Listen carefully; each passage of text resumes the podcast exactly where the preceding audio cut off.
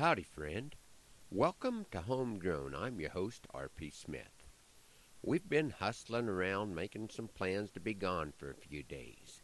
Being gone this time of year is a challenge as we're getting ready for breeding season on the cows and have started up the irrigation well.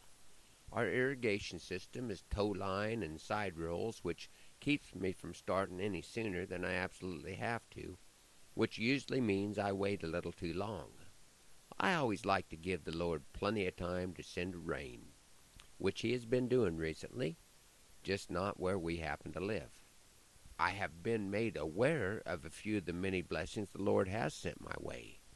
Like the sick calf we happened to find while we were out moving fence for the cows, that I took in and appears to be making a full recovery.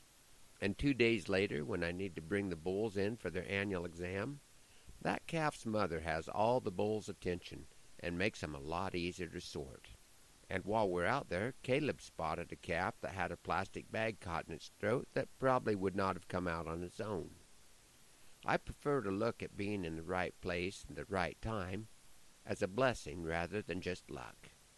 I'm not advocating that a person just shut off their mind and wait for things to fall in place, but I also don't want to think I'm such a great manager that when things do work, it's totally because of my abilities.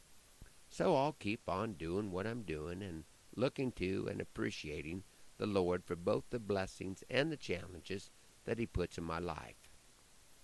Who knows?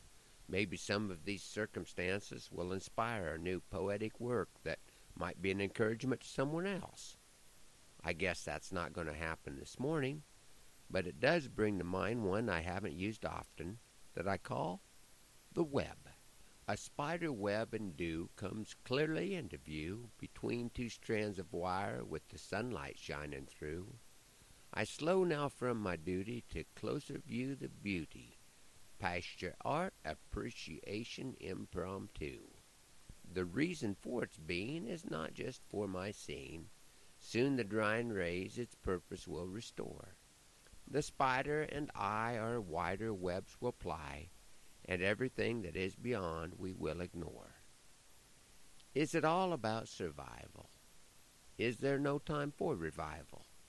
As we set upon our daily tasks, in a different light will what we do seem right? Do we have the courage to even ask? Thank you, Lord, for your kindness to relieve me from my blindness for a little while while allowing me to view the loveliness of lace suspended in its place, and a moment to stop and ponder you. Thanks for riding along on Homegrown this morning. Hoping that the Lord does bless you real good today, that He is raining on your place, and that our happy trails cross again soon. I'm R.P. Smith.